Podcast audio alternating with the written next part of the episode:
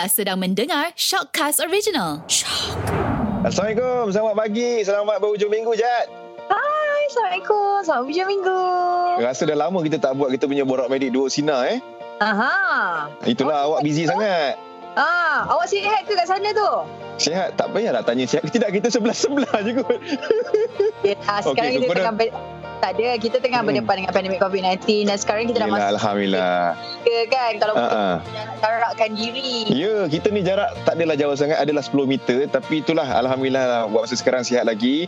Uh, Mhm. Sinaran kita pun sama juga lah, yang tengah tengok ni kena patuh SOP. Tapi topik hari ni kita nak bincangkan bersama dengan pakar kita ni. Topik yang selalu kita dengar jugalah penyakit ni dekat Malaysia tau, Jad. Ha ah. Uh, kita nak bercakap pasal sakit buah pinggang. Jadi kita bawakan Dr. Maisara Yusra, pak, uh, apa ni doktor pakar perubatan dalaman Hospital Pakar Anor dan Ketua Unit Dialisis Hospital Pakar Anor. Assalamualaikum doktor, selamat pagi. Waalaikumsalam warahmatullahi Apa khabar? Baik, Baik, sihat baik. raya. Apa dia Jad? Selamat Hari Raya. Oh, selamat Hari Raya. Maaf Zahir Batin. Sama kita doktor, tak ada open house ke? PKP. Tak Ah, boleh, tak boleh. Kalau saya kata ada, mahu saya kena saman terus lepas ni. Saja je bagi soalan perangkap tu doktor. Okey, okey. Tapi kita, hari- kita nak bercakap tentang buah pinggang kan? Hmm. ha. Sebelum tu apa dia? Happy. Kita nak cakap pasal buah pinggang. Okey doktor, macam ni doktor. Kita cakap pasal sakit buah pinggang ni eh. Selalunya kalau kita dengar dekat Malaysia ni, kita cakap sakit buah pinggang melibatkan orang yang usianya uh, agak berumur jugalah. Tapi uh, kebarangkalian sekarang ni saya rasa zaman-zaman milenial ni banyak juga orang-orang muda yang ada sakit buah pinggang. So macam mana tu doktor sebenarnya pemahamannya? Okey, selama ni kita rasa orang yang dah tua je yang patut dapat sakit buah pinggang lah. Mm, Tapi tengok-tengok, eh apa-apa usia pun ada. Hmm. Betul. Hmm. Ha, sebenarnya betul kegagalan buah pinggang ni uh, boleh uh, dilalui oleh uh, mana-mana peringkat umur. Cuma uh, kebanyakan daripada um, kes-kes uh, pesakit buah pinggang ni adalah golongan yang um, kencing manis dan darah tinggi.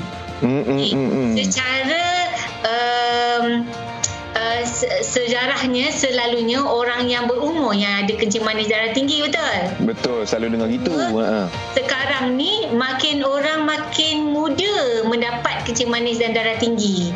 Uh, jadi uh, kerosakan buah pinggang tu boleh uh, berlaku lebih awal lagi.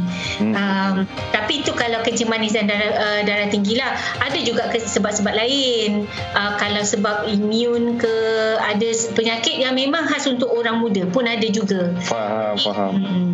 Okey. Maksudnya Jadi, antara punca utama doktor untuk berlakunya sakit buah pinggang ni orang Ya. tu selalunya adalah penghidap kencing manis dan darah tinggi lah. kebanyakan majoriti Ah. ah. majoriti daripada mereka yang kegagalan buah pinggang adalah sebab kencing manis dan darah tinggi. Hmm. Ah, walau bagaimanapun adalah juga perkara-perkara lain yang juga boleh membawa kepada uh, kegagalan juga. Hmm. Okey, bila doktor cakap ada juga selain daripada kencing manis darah tinggi, saya sebagai seorang wanita, saya nak Ya. sangat bertanya dengan doktor sebabnya uh, orang perempuan kita ni kan selalu nak cantik je doktor. Uh, jadi dia suka cucuk tang sini, cucuk tang sini, vitamin tu, vitamin C lah. Tapi bila saya bertanya dengan doktor dekat pakar-pakar ni, diorang kata yang sebenarnya nak cucuk putih, nak cucuk cantik, vitamin-vitamin ni semua, uh, semua akan membuatkan kerosakan pada buah pinggang. Betul ke doktor? Okey, uh, itu kalau kita nak uh, generalizekan ataupun kita nak umumkan sesuatu, kita bolehlah cakap macam tu. Okey, apa-apa yang kita makan ataupun kita cucuk masukkan dalam badan kita, dia mesti melalui sama ada hati ataupun buah pinggang kita. So dia kena lalu tapis. Ah, so ada orang dia akan sakit buah pinggang, ada orang dia akan sakit hati. Cik, bukan Ui, sakit susah. hati yang parah tu. Ah, tapi sakit hati kita lah. Hati kita berpenyakit. Okey, kegagalan hati pula pun ada. Mhm. Jadi um, sebenarnya kalau nak betul tahu efek sesuatu yang kita makan tu berbeza orang lain. Ada juga orang kata, ah, aku makan benda ni dah bertahun-tahun tak ada masalah pun. Mm-mm. Betul. Tapi Mm-mm. kita tak tahu kita yang mana. Sama lah dengan orang yang suka merokok. Uh, Evi tak merokok kan? Ha. Belum lagi belum lagi jam ni belum lagi. Oh, belum sejam ni. Jam ni belum lagi lah. So kalau lah contohnya perokok dia kata ha tengok pak cik tu dia merokok uh, empat pack satu hari bukannya sekadar empat batang empat pack kan 80 batang sehari okey je umur dia sampai 100 tahun pun tak ada masalah betul Hmm. Ada tapi ada juga orang yang dia merokok sikit lepas tu dapat kanser lah dan sebagainya sekarang ni kita tahu tak kita yang mana Ah, Tak tahu. tak tahu. So sama je dengan apa yang kita makan dengan apa yang kita injek-injek ni. Cuma Hmm. kalau boleh kita nak ambil apa-apa, biarlah kita tahu kesan sampingan benda tu. Hmm, Janganlah kita main injek-injek je. Dah lah tak tentu cantik pun. Kan dia takut macam ikut kawan-kawan. Tengok kawan putih, kita pun nak putih. Kita pun nak ikut. Ah. Jadi sebentar Faham, faham. Kita ni, kalau kita dekat overseas kan, orang nak kulit macam kita lah. Tak nak Hmm. puan kulit putih. Cantik Betul. Lah. Ha. Dia akan kata cantik lah kulit Maisara ni. Dia katakan. Ha, Oh. dia jealous sebab kulit dia putih. Uh, dia pun, bila kita fikir kat Malaysia, semua orang nak kulit putih kan. Itulah. Manusia ni biasalah kan. Hmm. Oh, ah, ah. Doktor, sebenarnya benda ni kita boleh boleh ceritakan lagi detail sikit sebab apa? Benda ni menarik Ha. juga sebab mungkin kita tak tahu macam Ijat cakap cucuk-cucuk tu semua adakah tu antara faktor yang menyumbang kepada sakit buah pinggang. Ada orang cakap juga kadang-kadang minuman 3 in 1 ni ini penyumbang ni sakit buah pinggang. Ada orang cakap juga contohnya abang-abang yang pergi gym ni kan dia cocok-cocok itu pun boleh jadi punca sakit buah pinggang. Semua benda pun boleh jadi punca. Ha, ha, jadi mungkin Daripada doktor boleh punca. cerita doktor boleh ceritakan sikit antara benda-benda yang cenderung lah ke arah sakit buah pinggang tu. Okey eh. Macam ni je lah. Apa yang kita nak ambil, kalaulah benda tu tapis dekat buah pinggang, Hmm. uh, kalau kita membebankan buah pinggang, Hmm. maka dia boleh menyebabkan kerosakan dan eventually kegagalan buah pinggang. Mm-mm. Okey, itu secara kesimpulannya. Mm-mm. Kalau nak tahu, okey, kalaulah kiranya uh, abang-abang sado kita yang dekat Mm. gym dia minum air protein. Hmm. Protein banyak kan? Okey, protein ni kalau kita uh, uh, kita pecahkan ataupun kita dah dah makan kan, kan dia ada produk-produk by-product dia dalam badan kita kan? Hmm. Uh, tapis dia mestilah dekat buah pinggang. Uh, urea dia naik, kreatinin dia naik. Sebab tu semua protein kan daripada Mm-mm. hasil uh, uh, apa? Uh, hasil daripada uh, protein tu sendiri. Jadi kalau kita banyak sangat ambil boleh uh, penat buah pinggang kita dan boleh kegagalan buah pinggang juga. Okey. Hmm. So sebenarnya tengok apa benda yang kita ambil lah doktor kan kurang suka sikit lah nak buat satu statement umum. Semua benda jangan ambil. Boleh, senang lah kerja doktor. Tapi sebenarnya baik kita tengok sesuatu. Suplemen uh, secara general ataupun secara umumnya um, doktor rasa nak ambil, ambil dengan hati-hati. Jangan senang tertipu dengan testimoni sahaja. Uh, Mm-mm. apa-apa yang kita nak biar ada kajian yang menyeluruh uh, boleh uh, dan kajian ni dilakukan oleh pihak-pihak yang bertanggungjawab ke yang tak bertanggungjawab. Kalau sekadar testimoni, masalahnya dia hanya letak testimoni yang positif je. Yang negatif tak pernah pula dia masukkan dalam testimoni tu. Kan yang Mm, dah mm, mm. meninggal lah, yang hati dia rosak, kegagalan hati lah, kegagalan buah pinggang, tak ada pula masuk dalam testimoni Betul, tu. eh? Jadi tak adil sikit lah kan ha, agak menyimpang so kena berhati-hati sikit lah ha, asal Ijat suka injek-injek juga ke Ijat tak payahlah comel Betul. Ijat Saya tengok kawan-kawan macam injek-injek-injek dia orang jadi macam ketagih tu eh saya macam tak sakit tak tak, tak rosak ke buah pinggan dia ni. Tapi Yelah. tak kita. Ha. Injek memang ketagih kan. Kan bawa jambatan kan Mana-mana je. Saya tak cucuk-cucuk. Saya tak boleh. Ah, jadi doktor, mungkin doktor boleh nasihatkan kami sendirilah yang tersedang mendengar ni kan. Macam mana sebenarnya untuk seseorang itu menjaga buah pinggang dia dengan baik? Okey Bukan sekadar buah pinggang lah. Badan kita lah badan kita eh. Uh, Kita kena berlaku adil lah dengan badan kita. Kita ada banyak organ Allah dah jadikan. Ada jantung, ada hati Ada buah pinggang kan? Uh, Otak kita Semualah kulit kita dan sebagainya Allah dah jadikan. Uh, Supaya kita boleh berperanan. Kita bolehlah hidup sehari-hari kan? Menjalani kehidupan kita. Uh, Apa yang Allah dah kasih tu uh, Memang dah sempurna untuk kita uh, sama ada kita suka atau tak lah kan? Itu Ha. sama ada kita berterima kasih atau tak lah kan konsepnya. Okey, ada juga orang yang ada masalah. Kalau dia kata masalah uh, dia ada masalah kulit contoh. Uh, baiklah pergi ke doktor kulit dan dapat nasihat yang sebaiknya betul? Daripada kita sendiri yang buat sendiri. Uh, maksudnya kita menjadi doktor sendirilah kot eh. Um, tapi uh, itulah bila jumpa doktor bincang dengan doktor. Apa expectation kita? Apa yang doktor rasa kan uh, uh, doktor setuju tak kalau dia cuba uh, injection macam ni? Uh, apa kesannya? Bincangkan bincangkan. Hmm. uh, jangan ambil sendiri dengar orang kata. Uh, bila asyik dengar orang kata ni lah uh, susah nak ambil vaksin covid. Contohnya bila hmm. dengar orang kata lah uh, kita tak nak makan ubat kita dengar orang kata dan macam-macam so dengar orang kata ni bahaya sikit lah kan? Uh, sebab orang ni reliable ke tidak? Boleh ke dipercayai soalannya kan? Faham faham. Uh, so kalau nak bertanya bertanya kepada pakarnya. Uh, jangan uh, main ambil atau main beli. Actually kalau doktor tengok orang yang injek-injek benda-benda yang uh, suplemen-suplemen ni tak adalah murah pun Rasa mahal juga harganya beribu juga dan puluhan ribu juga. So uh-huh. kita faham kenapa dia lebih memilih untuk membeli uh, barang-barang yang mahal ni daripada mendapat uh, nasihat ataupun uh, pandangan uh, yang lebih pakar, pakar. kan. Hmm.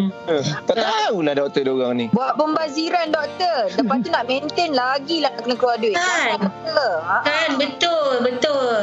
Hmm banyak doktor. macam tu. Ha ha. Doktor saya nak tanya pula. Okey tadi kita dah cakap pasal orang uh, yang tak ada lagi lah penyakit sakit buah pinggang kan macam mana kita nak jaga semua. Kalau orang yang dah ada saya dengar juga pasal yalah kita ni selalu orang cadang kan. Satu hari minum air 8 gelas semua kan. Tapi saya ada dengar orang yang ada sakit buah pinggang dia tak boleh minum air banyak macam itu ke doktor? Lebih-lebih. Ha.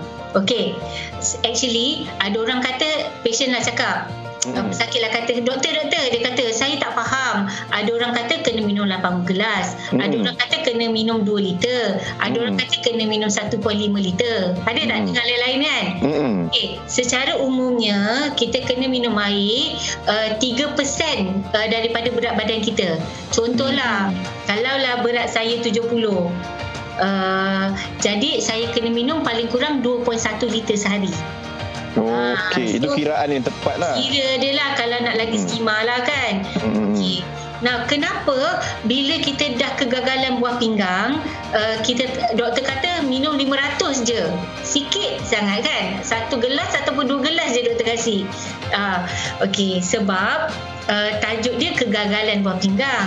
Maka buah pinggang kita dah tak menjadi uh, tak boleh menjadi uh, tapis yang baik. Uh, faham eh? Buah pinggang ni fungsinya tapis. Mm-hmm. So, uh, uh, bahan-bahan daripada darah akan melalui buah pinggang dan dia akan keluar jadi air kencing. So, buah pinggang tu yang tapis. Jadi, kalau gagal, kiranya uh, jalan keluar air tu dah tutup. Ha, kalau kita minum lebih, air tu dah tak boleh keluar dah. Mm-hmm. Air kencing tidak lagi dihasilkan maka doktor akan pesan uh, kena kurangkan minuman sebabnya kalau lebih minum uh, ke mana pergi air tu dia akan pergi ke peparu lah, ke perut lah, ke kaki lah maka dia akan bengkak badan dia oh. uh, itu sebab ah. doktor kata kurangkan minum air jadi hmm. kalau lah pesakit tu dah menjalani dialisis Okey, setiap kali dialisis, dialisis ni fungsi dia uh, mesin yang akan menggantikan fungsi buah pinggang. Okey, tapi kita tak ada yang tak buat hari-hari, maka dia buat selang sehari contohnya. Jadi hari yang dia tak buat dialisis, kalau dia minum banyak nanti banyak air yang terpaksa dikeluarkan masa dialisis. Uh, komplikasi banyak juga berlaku sebab macam tu. Jadi hmm. awal pengambilan air. Faham. Okey, doktor, saya ha. kan ada juga kawan-kawan yang mengidap uh, sakit buah pinggang ni. Tapi kan saya tengok dia orang ni selalu macam uh, bila duduk kan tiba-tiba akan datang macam migraine tu dengan sendirinya. Kalau tengah buat kerja pun kadang-kadang dia orang cakap dia orang kerap macam sakit kepala migraine. Ada efek apa-apa ke dengan uh, buah pinggang? Okey eh, sakit kepala ni topik dia panjang. Hmm. Uh, uh, mungkin lecture satu jam jugalah kalau tak lebih kan. Ha, uh, uh, kenapa orang nak sakit kepala? Macam-macam. Apa benda yang tak balance dalam badan kita memang semuanya sakit kepala, betul? Okey. Nah, secara umumnya orang yang kegagalan buah pinggang, tekanan darah dia akan tinggi. Oh. Ha, so adakah uh, dia sakit kepala sebab dia uh, tekanan darah tinggi dia tinggi masa tu. Uh, tekanan uh-huh. darah dia. Uh, jadi ataupun adakah tekanan darah dia terlalu rendah? Uh, ataupun adakah dia masalah-masalah lain? Uh, so susah doktor nak jawab sikit soalan yang tu. Sebabnya um, kenapa dia pening kepala dia kena tengok juga. Kena periksa. Uh, kena tengok kenapa dia gagal buah pinggang soalan pertama. Hmm. hmm. so Tapi ada tak kebarangkalian sakit tu datangnya daripada buah pinggang tu? Sakit kepala sakit tu. kepala tu Ha. Ah itulah maksud doktor. Kenapa dia sakit buah pinggang? Kalaulah sebab dia tekanan darah dan mungkin ya. Kalaulah ada keadaan nama polycystic uh, kidney disease contohnya banyak cyst dekat kidney dia sampai kidney dia uh, apa uh, kidney dia gagal. So ada juga orang yang ada cyst dekat dalam uh, buah pinggang dapat cyst dekat kepala juga. Wallahu alam. So nak tahu kenapa dia gagal buah pinggang dia. Ada tak kaitan? Mungkin ada kaitan. Hmm, Uh, hmm, tapi kenalah periksa dan kena tahulah kenapa dia gagal buat pinggangnya. Hmm, hmm, hmm. Faham eh? An- faham, dan faham. dia panjang dan misi dia Yelah, yelah. banyak. Ha. Banyak tu kalau nak cerita detailnya kan Tapi secara mudah lah Kalau uh, kita cerita pasal orang yang dah ada gejala Ataupun dah ada sakit buah pinggang tu kan Okay. Macam mana dia nak tahu sebenarnya Dia ni ada sakit buah pinggang uh, Pada stage awal tu Untuk dia dapatkan rawatan doktor Stage awal penyakit buah pinggang ni kita mungkin tak perasan. Oh ya? Ha, kalau stage awal ni selalunya orang akan dapat tahu kalau dia rajin pergi screening. Dia akan Oh. rajin pergi uh, dapatkan uh, pemeriksaan tahunan. Hmm. Ha, macam tu dia akan dapat kesan uh, kalau dia ada penyakit buah pinggang dengan awal uh, uh, dapat uh, tahu lebih awal lah. Hmm. so um, kalau uh, sebab mula-mula memang tak ada simptom. Uh, tak rasa mungkin rasa letih sikit tapi letih siapa yang tak letih? Kan? Uh, macam mana kita nak tahu letih yang mana yang lebih? Berlebihan yang letih yang mana yang okey kan? Hmm. Uh, macam mana kita nak tahu? So pada doktor Kalaulah kita rasa Diri kita ni Lain sikit. So kita je tahu Energi kita uh, Apa tenaga kita ni macam mana Kita je tahu. Selama ni aku boleh je buat benda macam ni Kenapa pula sekarang aku rasa penat lah? Contoh. Hmm. Kan uh, jadi kita je tahu diri kita lebih daripada orang lain pergilah pemeriksaan doktor kalau kita tak peras kita tak tahu kenapa lain Hmm, hmm, hmm. kalau doktor kata okey okey lah kot kan uh, kalau doktor kata kena check lah Kena check doktor lah Kenalah check macam mana nak tahu macam tu je. Ah ni buah pinggang ke? Habislah kan kalau macam tu Hmm. benda pun mungkin buah pinggang rosak kan. Um, tapi selalunya lah kadang-kadang kalau kita tengok air, air kencing kalaulah kerap masa kita kencing kita tengok air kencing kita berbuih Hmm. uh, tak tahulah you all tengok ke tak air kencing kencing yang Itulah, terus terfikir itulah lah. kan ha, ha. Ada buih ke tak ada kan tak buih eh? tengok pun kan ha. Kalau lah kita dok, Doktor ni sebagai doktor Doktor tak tengok Yelah, Kalau yelah. tengok juga Tapi doktor pesan lah Apa uh, Tengoklah juga sebelum kita flush tu Tengok ada tak buih ke Ada tak colour yang different ke Apa benda yang merisaukan dia kan Darah ke apa ke uh, Tengok sekejap Lepas tu flush lah Bukan nak suruh tengok Kaji macam tu Tengok je sikit Kalau lah kerap sangat kita tengok kencing tu berbuih uh, Dan pastikan pergi pemeriksaan doktor Tengok ada bocor ke tak buah pinggang tu Hmm, hmm, hmm, hmm. Faham, Oh. faham. Jadi doktor ini yang terakhir doktor mungkin doktor boleh nasihat kepada mereka yang takut sangat nak berjumpa dengan doktor pakar. Ha, kalau dia rasa macam badan dia tu lain, dia rasa macam kadang-kadang kita dah tahu dah ni kita di apa kita dah ada sakit buah pinggang kita tak nak makan ubat. Ha, tak nak ambil ubat, kita ni degil lepas tu pemakanan tak jaga. Macam mana tu doktor? Kan Doktor tahu Doktor ni Satu makhluk yang amat menakutkan Doktor rasalah Sebab ramai sangat yang takut jumpa doktor Hmm. uh, Satu Dia takut Apa yang doktor nak jumpa Betul? Betul, Dia takut Dia takut apa yang dia rasa tu betul hmm. uh, Ataupun dia takut uh, Dia datang sebab lain Nanti doktor cakap dia ada sakit lain Hmm. Uh, doktor rasa kebanyakan kat Malaysia macam tu. Memang takutlah sangat jumpa doktor ni. Uh, cuma pada doktor, kalaulah kita ada apa-apa masalah pun, uh, lebih baik kita tahu awal daripada kita seolah-olah tak tahu. Tapi benda tu memang ada. Hmm. Jadi bila kita dah confirm benda tu dah terlambat. Uh, jadi tu tak betul. Sebab ada orang kecil manis pun kalau boleh dia tak nak dengar. Hmm. Kan? Uh, kalau kalau boleh dia tak nak tahulah dia ada kencing manis ke tak. Tapi rasanya dah asyik nak minum asyik kencing ni dah tahu ni dah ada masalah sebenarnya kan? Hmm, uh, tapi kalau boleh tak nak dengar doktor kasih label. Uh, sebab melabel ni kan tak best kan? Tak best orang label kita apa-apa pun kan? Hmm. lah kan? Uh, kencing manis lah. Semua tak nak kan? Uh, kita memang tak suka kena label. Tapi um, pada doktor dapatlah uh, rawatan yang cepat supaya tak rosak. So kalau macam buah pinggang um, apa buah pinggang kita ni kalau kita ada kencing manis atau darah tinggi kita dapat rawatan awal tak semestinya doktor akan kasih insulin. Supaya kita nak selamatkan buah pinggang ni kita nak selamatkan buah pinggang kita nak selamatkan mata kita kita tak nak rosak organ-organ yang Allah dah kasih ni. Hmm. kan? Dan kalaulah ada uh, apa um, kalaulah ada kiranya doktor kata tanda-tanda awal lah uh, ada kerosakan uh, sekurang-kurangnya kita boleh um, cuba selamatkan ataupun kita boleh cuba uh, kasih rawatan supaya tak perlu kepada dialisis tu kan Hmm. Ha, jadi uh, kita akan cubalah sebaik mungkin tapi kalau dah terlambat sangat susahlah nak cakap macam mana kan. Hmm. Yelah. Kena jugalah kena paksa diri lah. Orang kata Ha. Mencegah daripada kita merawat. Ya. Kejap-kejap saya nak tambah satu soalan ni doktor sebab ni kawan saya ni baru ada nak jual kat saya ni. Oh, dia apa dia? Dia ada nak jual suplemen. Katanya suplemen ni untuk cuci buah pinggang doktor. Eh, uh, elok ke Wah. kita makan? Wah bestnya. Macam mana dia cuci tu?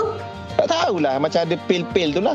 Suplemen ni bagus untuk mencuci buah pinggang katanya. Ha, jadi nak tahu pengesahan doktor lah.